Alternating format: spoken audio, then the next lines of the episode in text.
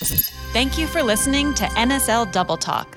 Never stop learning. At Never Stop Learning, we connect you with engaging experts who join you and your friends or colleagues in conversation at a location of your choosing. With NSL Double Talk, we are bringing the Never Stop Learning model directly to you. Each podcast will feature two experts in conversation on topics that range from global affairs to wellness to arts to innovation. Sometimes the experts agree, sometimes they don't, but we will never stop learning and never stop laughing. You could do three se- a series, of. Uh, series of NSL Double Talk featuring Chris Johnson and Lior Sercarz. Their topic today is sake and spice and everything nice. Chris, otherwise known as the Sake Ninja, has immersed himself in the study of sake and the restaurant business. He has held positions with some of America's best restaurants, including Balthazar, Bond Street, Kappo Masa, and LA Sheen. Much like a nose in perfumery, Lior uses his fine tuned palate to create memorable flavors. Lior is a chef, spice blender, and owner of La Boite Biscuits and Spices, a spice shop and art gallery in New York City's Hell's Kitchen. He is also the author of The Art of Blending and The Spice Companion. We are so excited to welcome Chris and Lior to NSL Double Talk. Hi, Chris. Hi, Lior. How you doing? I'm great. Good seeing you. Good to see you too. Yeah. Excited to talk about spices and sake today. I want to learn more about sake. I want to learn more about spices, so we're in a good place. You're in the right place. I'd say, you know, I know of sake and I've had sake and, and a lot of people, but, you know, might be silly. What is sake? So simply put, obviously I could talk for a very long time about sake, but for now we'll just say that it's a fermented beverage from rice. So very simply put, it's made of four ingredients: rice, water, yeast, because that's how we get our alcohol. That's the fun part of the party. Yeah. And then a little microorganism called koji or Aspergillus oryzae, which converts starch to sugar. And that's the four main ingredients. We ferment it, and after a nice brief period of time, we have a beautiful beverage that's delicious. Could it be sake without alcohol? Not, really. Right. Yeah, not really. Then it wouldn't be sake. Sake, by definition, is is alcohol, so it kind of needs that little bit. But we do have some things called amazake, which is no yeast, just the koji. So it's a beverage that they drink like on New Year's Eve and stuff with the family. Sure. And on a personal note, you drink sake at any given time, any meal, any particular pairings that are better than others. Beautiful thing is my new hashtag sake pairs with everything. Um, is the wonderful thing about sake is that it really does interact with food in a way that other beverages don't. Mostly because there's a thing, and, and we'll talk about the tastes that exist and how spices help evoke those. But it has umami, which is the fifth taste. If for those who don't know it, umami is that savory or that deliciousness that we've discovered is a whole nother taste besides sour, sweet, salty, and bitter. And it has that, so it really elevates all the different foods around it. I guess a two part question is how Japanese perceive this idea of having sake with, I'm going to exaggerate, but a pizza or popcorn. And two, what are the big differences between Japanese sake consumption to global consumption?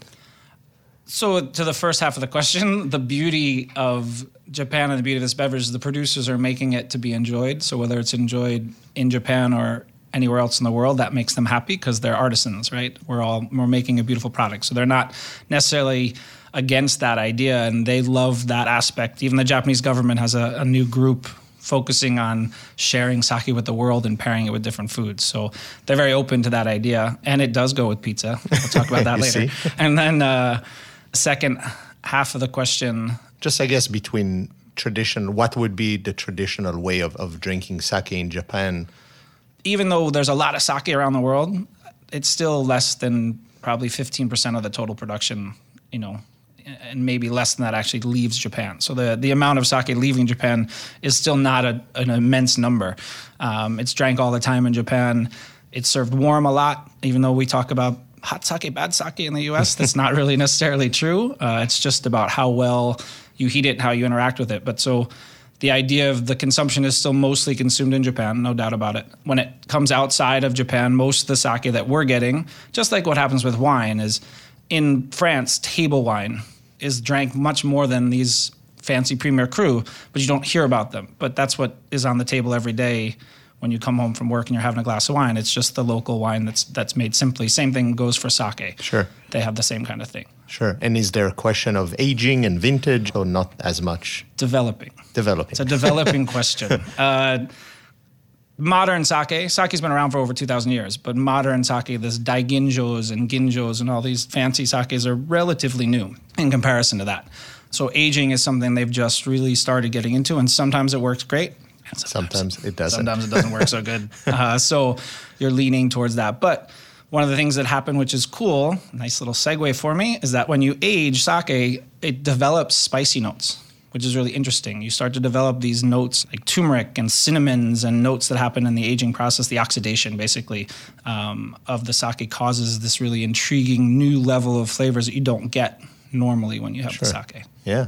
And, and I guess it's also based on the quality of the rice and the, the origin of the rice itself, plus the person making it. Plus because making it, it's a four ingredient item, there's room for error. the brewer has a, the brewer has a lot to do with what's happening. Not that a winemaker isn't involved in the process, right? Obviously, the winemaker has a lot to do with making a great wine, but in the sense of if I get a great bunch of grapes and a really great vintage, and I don't do anything wrong, the beverage I make will still be pretty good. Sure. Whereas if we both get great rice and we make sake, it's not going to be the same. And the odds are someone who doesn't know very much about it will not turn out a great sake. I have a lot of people who've brought me sake over the years, like, try my sake, it's delicious. And you're always You're like, like, nope, not really.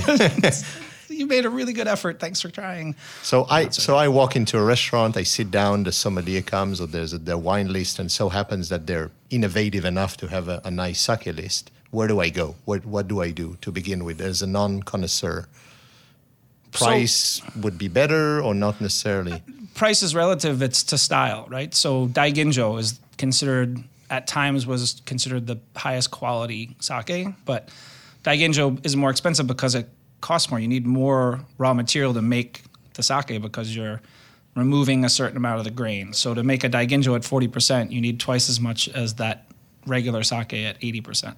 So what I say is that for beginners, new people, generally ginjos are the most approachable. But if you know that you like Cabernet Franc and heavier, meatier reds, Pinot Noirs, you want to go towards the Junmai category. You know, if you like much more elegant layered things, you want to go towards the Daiginjo category. But in general, the safest place to start is right in the middle at Ginjo. Got it. Between the unfiltered, the filtered, the, and, and whatnot. When I go out and, and eat things like sake or even tea are very interesting because a lot of people talk about pairing. What if we could take two things that don't necessarily go well and you could get to a third place that's much more interesting for both products? I would agree 100%. I think one of the things that's great about that comment is that sake, again, reverting back to that umami comment, has glutamates. So, glutamates are those little beautiful amino acids that help create depth of flavor. And umami doesn't work like one plus one, umami works like one times seven. Right, and if you have an additional umami to another product, glutamates plus glutamates makes this amazing flavor. So you may not think that sake and cheese go great together, but man, oh man, you get It some does. serious fun taste when you put sake and cheese together. So you have those kind of options of it. And that's the exciting part about sake when it comes to food. But for me now, a question towards you is what got you into spices and how do you believe spices help develop flavor and tastes in, in the cuisine that you're applying it to? I cooked for 20 or so years in Israel, then France, then New York, and all along the way, something was kind of calling me. And I realized people had no idea when it came to spices, and even well renowned chefs that were using spices were just using it because it was part of their recipe. Never have they sat down and say, hey, is this the best that I can get? And let alone home cooks, which is a whole other challenge where a lot of people just don't use them because it's intimidating. And I really took upon myself this idea of, of reviving the spice trade from its complexity to go to the farmer and then the trade and bringing it to household and restaurant. I believe that not everybody should cook. That's, Yeah. I don't know who came up with that concept, but if you happen to eat, which we all do, uh, you should care about flavor Yes. and scent and taste. Otherwise, you're eating something that's bland. And if you care about that, then you need seasoning, which to me is spices, because nothing so far is sold in the market pre-seasoned. Perhaps one day there'll be, you know, I don't know. My mom used to make hamburger helper a lot when I was Yeah. a kid. I'm pretty sure there was some pre-seasoned spice in there. but for the most part, you need to season your food. And even if it's one or two things, that's fine. Uh, wouldn't you want them to be the great quality or good good quality for you? And that's what we're trying to do for the last 12 or so years. Everything is worth exploring. If it doesn't work, at least we've tried. Right. That's important. I like that idea of of helping to educate the community or the chefs that spices evoke flavor. Like they have they have a huge component in what you taste in the final product. It's always interesting to me when someone talks about a spice rub that they created for such and such a dish, and I'm always intrigued as to what made you put these things together to create that flavor. And I'm sure some of it's trial and error, but there's a component of understanding. I think that's something cool about what you do is that you've studied all these, you've learned which sour, why mace works with cinnamon or anise, yeah. and it, but it doesn't work with something else. And that's the study, which is super intriguing. I have yet to meet two things that don't work together. It's just about the balance right. between them. My blends are dishes. You can apply them however you want. They don't have a specific usage. And when I make them, one of the things that drives me is how many more things can people do with them? The same way that, you know, uh, in the mind of, of that sake maker in Japan, he doesn't make it for a dish. He's trying to make the most balanced or unbalanced or perfect or, or interesting blend of rice, water, and whatnot to make a great drink. Right. I encourage people to mainly taste and smell things and try things so that you can identify your your own self what do you like and dislike the fact that i like a particular dish or beverage doesn't mean that you're going to like it. Right. we don't all taste the same. We don't all smell the same way.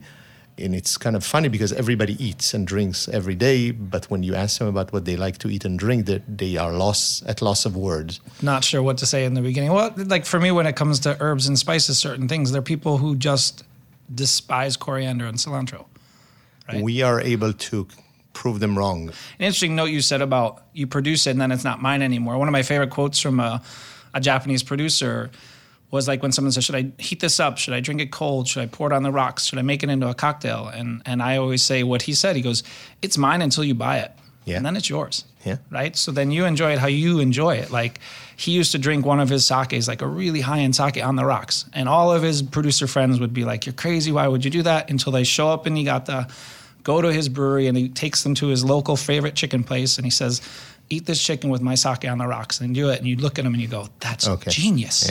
Yeah. but again, his whole thing was, it's not mine anymore. I created it to be delicious, but how you enjoy it is how you enjoy it. I, I 100% agree that you got to help certain people and, and lead them to a direction, but at some point you cannot be in their kitchen every night pouring sake and I cannot be there right. cooking every night. You got to take some responsibility at the end of the day.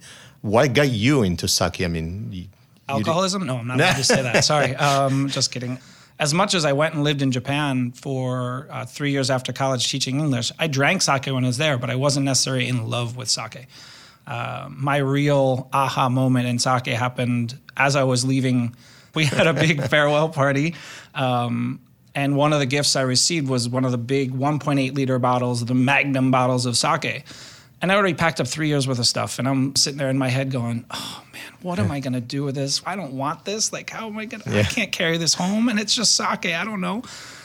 Needless to say, in my, you know, three years of being there and my, my mom's Southern upbringing taught me to uh, say, this is a wonderful gift. Let's share it together. And we'll enjoy a, a one last cheers or one last kampai as a group. And this was a Junmai Daiginjo from the best producer in the neighborhood, you know, the next door town, quite famous. He has sake here you know, pour it out, uh-huh. raise the glass, say kampai, and I take a sip, and I'm like, what is this stuff? you know, like how could I not have had this this whole time I was here? So when I got back to the U.S., I had decided already to get into the restaurant industry, and as I did that, I started studying sake. So started as a prep cook in Midtown and was studying sake the whole time, and just kept going and fell in love with the whole idea. And do you think that there's a big change from you coming back to the US oh. after oh. three years to what's happening today? Crazy. Yeah. I think there were 50 sakes or so, maybe a little bit more, like generally available when I got back from Japan, and now there's over a thousand easy. You think it's a global phenomenon? I think it's growing. Japanese food for a long time for Americans was sushi and benihana. you know, like those are the only two things that existed. And so it was like, okay, not necessarily that sake doesn't work with those items, but it's a very specific sakes that pair perfectly with said cuisine. So people got trapped in the sushi and sake, sushi and sake, or Japanese cuisine is only raw fish. And so yeah. now we have ramen and we have takoyaki and yakisoba and we have tempura places. We have three tempura only specialty restaurants in New York City. Now people are starting to get it, and now that beverage starts to come to show. People like, well, what would you have with this in Japan? And so now we're studying the beverage more and more. And I think that's great where the, the world is getting it sake is expanding into Europe way more than it used to. You might not know this, but I work as a work for an importer, and part of my job is going to places like Illinois, Ohio, Minnesota, soon Colorado and New Mexico to help promote sake. And so we have a community in the U.S. that's getting more excited about it. Sure. You know. I think it's a very approachable uh, beverage, uh, while, again, not to offend the winemakers and, and whatnot. There's, if it's not good, it's sometimes really not good. Right. While I think that, and I perhaps don't know, that the worst sake that you've ever drank was okay. So, uh, you know, we're talking about cooking, and obviously, chef driven understands how to cook food. What are the spices that everyone should have at their house? Like, as a home cook, let's say the top 10 spices that you need to have. Don't count salt and pepper because that's kind of a its own thing. But outside of well, salt even pepper, even with those, and, and I know people have this idea that they should own uh, a pepper mill and some sort of a salt shaker, and I don't think that's the case because perhaps you don't like pepper. Right. Uh, the things that are important are heat. Yes. And, and when I say heat, it could be pepper, it could be chilies, it could be uh, it could be Szechuan peppercorn, it could be the idea of heat is important, and salinity is the same thing. You know, most cookbooks or, or recipes end up with that horrible phrase that says "season to taste with salt and pepper." Yeah. I'm working really hard to change this idea and and change it to season with sodium and heat, um, because salinity is important. Uh, so it could be salt, but it could be Right, right, it capers, could come from fish fish sauce, sauce or anchovies, soy yeah, sauce or anchovies, right, Exactly, and the heat. And and what about acidity? What about fat? What about bitter? What about sweetness? So all of these things are completely neglected. So if we were to remove the salinity and heat factor out of it, I think that smoke is important. Whether it is, let's say, a smoked paprika, a black cardamom, um, a black cumin, for that matter, would be great. Some uh, savory notes, like cumin, that deliver a lot of gamey, savory notes. Sweet is important, and cinnamon is one of my favorite, but not cinnamon as we know it in everything, uh, in large amounts, and a variety of cinnamon. So that's also important. Depth, like paprika, that has a lot of body and a lot of depth to it. Acid for sure. So whether it's dry lemons, lemon peels, uh, mango powder, sumac, all of these great acid note, which really make and break um, a lot of dishes. The beauty of these spices that you don't have to spend much time cooking. You can add them at the beginning, during, and after, and really develop such crazy layers of flavors really quickly. And for somebody who came from the restaurant world where you had spent days on you know making a stock and then reducing it Yeah. and then mounting it with butter and, and you know three days later you want to jump ship the home cook doesn't have that time Right. they want to make dinner in 20 minutes Yeah. and and that's what we're trying to show people is like hey you could just use a couple of spices very quickly without even cooking it could be raw and you get a great meal right away That's awesome. yeah. So I think that's great. And what I'm excited about, and I try to do it at, you know, my local wine store when I go there is like, don't let me go to the usual aisle. Show me something different. And I've started doing this exercise. I don't know if you do it, is to cook for the beverage. I mean, I do do that. I try and find that place where I say sake pairs with everything, and it, and it can just because of the structure of the sake, as we've spoken before about the the glutamates and the amino acids and the low acidity that's in sake. So sake has this savoriness and it's lower acidity than wine, so it's able to complement a lot more things than wine can. Sometimes that acidity in wine is amazing, but sometimes that acidity in wine also causes a problem. As much as wine and cheese always sounds like this is the greatest thing that's ever happened, it's not always the mm, best No. thing that ever Yeah. happened, right? Like if you just grab a Sauvignon Blanc from New Zealand and say, let's have some cheese, a lot of the cheese isn't going to work, right? Because that acidity is off the charts. Whereas with sake, it doesn't. Ha- it's not having that battle. It's going to do things to your menu that these wines can't. And now your job as a SOM, at least for me, my job as a SOM, and, and part of what we're even doing here now about never stop learning is also never stop teaching and never stop expanding.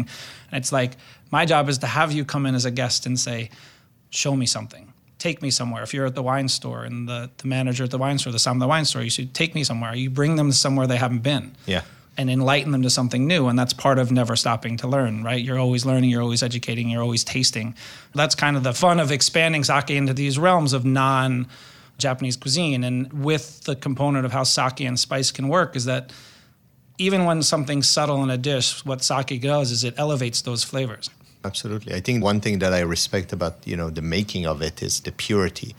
If you picked a batch of, of sake today from the last year and put it in the lab under my, they're not exactly the same, and that's the beauty of it. It's they change, they're different. Seasonality, I'm sure, plays a big role in the harvest. Yeah, the goal of a sake producer is generally to create a similar profile every year, um, but that changes year to year due to the fact that was it a dry year, was it a wet year, is the rice hard, is it soft, what's the weather, what temperature was the yeast at, you know. So they're constantly adjusting each year to try and get a very similar product at the end. And then now there are some guys that are trying to get unique. We have single rice field sakes now. Okay. Right. So there are producers that are making sake from individual plots, and then they'll have three. Everything else is exactly the same. The yeast, the temperature of fermentation, the time of fermentation, all the things that the rest of the process is exactly the same, other than they took rice from the valley and took rice from the mountain and then made the same sake, and here's the difference. So we're starting to look into that. Some of that might be the drive for the unfortunate international consumer that's always looking for somewhere to spend more money. So, you know, like how do you make something become more valuable? You're like, oh, it's single vineyard, you know? So it becomes a single rice paddy uh, sake, but it's intriguing because we talk about rice having a huge influence in the sake, but not as drastic as one would think. And then when you have a sake that's done like they just did, and you go, wow, you can really taste the difference. So all this plays back into the component of flavor and understanding, and then pairing of foods with different sakes. Yeah, I think it's you know I think a lot of our the palates are burnt from very extreme flavors. A lot of the product on the market, uh, mass produced. No offense, there's a lot of good stuff. A lot of restaurants to prepare food. It's too harsh in a way that we're unable to detect these very delicate flavors, like the difference between different rices or even fish, Right. a raw fish. Uh, I remember my person I consider my mentor and, and chef in France came back from Japan after going there for at least 10 times. He said, I still don't understand cooking. I was like, You don't understand cooking? How is that possible? He said, It takes me three days once I get there to, you know, clean my palate and go back to be able to taste pure ingredients and, and all of that because we eat a lot of salt and a lot of heat and a lot of sweetness and a lot of acid uh, in a way that we just um, you know are unable to identify. And, and that's something that's important. On the other hand seasoning food is important. It helps you eat just a little bit of something and not having to eat a lot of it if it's seasoned properly. And it could be the ingredient that's just naturally flavored with its own thing or or correcting it so i think that's another thing to do that's very interesting What's your favorite spice and food combination? i don't Like know if you were to pick one thing, like this is wow, I will love it when I take a white fish and I do this rub on it, or if I just and it could be simple. It doesn't have to be a gazillion ingredients, but just like one little. This is my every time I want to show off how simply delicious spice can be. This is what I do. I usually take a cucumber. You know, that's where people are kind of like blown away with just just cucumber. It's like, well, A, it's a good cucumber. Yeah. Uh, and B is just to season a few things on it. Let's say it's whole caraway seeds and a little bit of ginger and a few flakes of, of coarse salt, like gray salt. And I was like, oh my God, this is this is a life changing experience. Like it's just a cucumber, Right. But it's another level because I think a lot of people connect to it if it's something familiar. And when I do cooking classes, for instance, I always teach people known recipes, something that they've had before. Because if you start teaching them a new technique, a new ingredient plus new seasoning, that's where I think you lose a lot of people. It has to become part of their everyday life, which I would think the same way with, again, pairing sake, is saying, hey, the fact that you bought a bottle of sake doesn't mean that you need to eat Japanese food. Right. You could still have meatloaf, perhaps. I don't know. Does it work? Yes.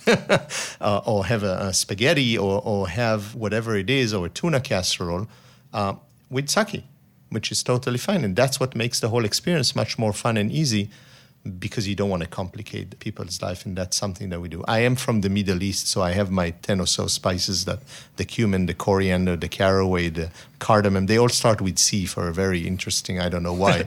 I have all those in my In your spice sake world, cabinet. yeah. In my spice Oh, cabinet. in your I spice cabinet. so I'm, I'm good so far. but I'm I'm trying to you know step a little bit outside of it uh, and explore other flavors that I wasn't. I didn't like saffron for years, uh, which people usually raise an eyebrows like, how can you not like saffron? I was like, I just didn't. I didn't grow up eating saffron. It was very harsh, especially if you get good quality saffron. If you get some mediocre ones, eh, it doesn't make much difference. But when once you've seen an Afghan or an Iranian one, it's it's pretty mind blowing. Whether you like it or not, you cannot stay indifferent. And I've learned over the years. Same thing with clove. I had mediocre clove for years you know, of my life, uh, and once I discovered good quality, it's life changing. So what I try to do is say, hey, even what you already have, let's let's look at it again. You know, let's let's try and change it. That's awesome. And try and yeah, and try and the sourcing because at the end of the day, you want to have a fun life, and, and food and drinks are a big part of it. A huge part of it. I always feel bad when someone says like, "Oh, I don't care what I eat," or "I'm not that into food." I'm like, "What?" like, I'm so sad for you. I want you to love food because it's so important. It's like, it's not just what makes us continue to exist, right? You need food to exist, but it's also that idea of it can bring immense joy, right? And the proper use of spice and all that also brings immense joy for for anybody. Like when I cook at my sister's house, and I I taught my my nephew kind of how to cook. He's now been on Chopped and done all these kind of interesting things, and you know, so every once in a while he says, "My uncle's an okay cook." So, how do you see sake for the next, I don't know, God knows how many years? Where would you like it to be? Everywhere. Um, I, I think, I think the idea is just, just like you with spice and the component of sharing. So, when I say everywhere, that's a little bit of sarcasm thrown in there. But the thought is that the more people that get exposed to it, the more joy it can bring. So it's the idea of the more I know about spice, the more I can use spice, the more I use it at home. That means the more people that I expose it to and they can understand the beauty of, of spice and sake and, and food. That's where I want it to be. I want everyone to have the opportunity to try it, right? The Brooklyn Kura in Industry City, there's a new sake brewery in New York City. That's like, amazing. That's great. You can go taste sake that's fresh, like it just they pressed it the other day, kind of thing, and that's something that's great and that's really huge for sake. That all these breweries are popping up. So that's kind of where I see sake is that it's growing everywhere. And then for you, spice, I know you do classes and fun things like that. How do you see spice growing? Just the same way we try to continue the exposure and the awareness of people. Again, both spectrums, the professionals and the cooks at home one of the big things for me is to take it outside of the kitchen where most people will think of spices. There's so many other application in terms of sweet and savory and beverages where people already use spices but they just never gave them enough attention. And I think the future goes also back to the farmers, which is something that we try to do is get better production, more smart production in better quality and facilitate just a trade that is it's not complicated, but it's also not easy in terms of getting good stuff. And I don't know if above and beyond everything, but one of the big things is domestic spice growing, which I'm a big ambassador of. And, and the more people I meet, is like, hey, can we grow stuff here? It's never going to replace everything that we consume. It's going to be a while, but we can grow a lot of things domestically. Like you said, we could go to Brooklyn Industry City and get sake. Why couldn't we go to Jersey and you know, get some sesame seeds and, and other stuff that will grow in certain climates here. So the next thing is a sake and spice extravaganza. Uh, the S and S, Your sake and spice uh, extravaganza. All right. And the more the merrier. Maybe spectacular, so that we can say with the S's. Yeah. Sake and spice spectacular, and then and we'll, we'll that coming to a theater near you soon. Soon enough. Thank you very much. Great chatting with you. it's you. Nice talking to you too. Thanks. For conversations you can't ignore, come back every Monday and Thursday for new episodes. Subscribe now and never stop learning.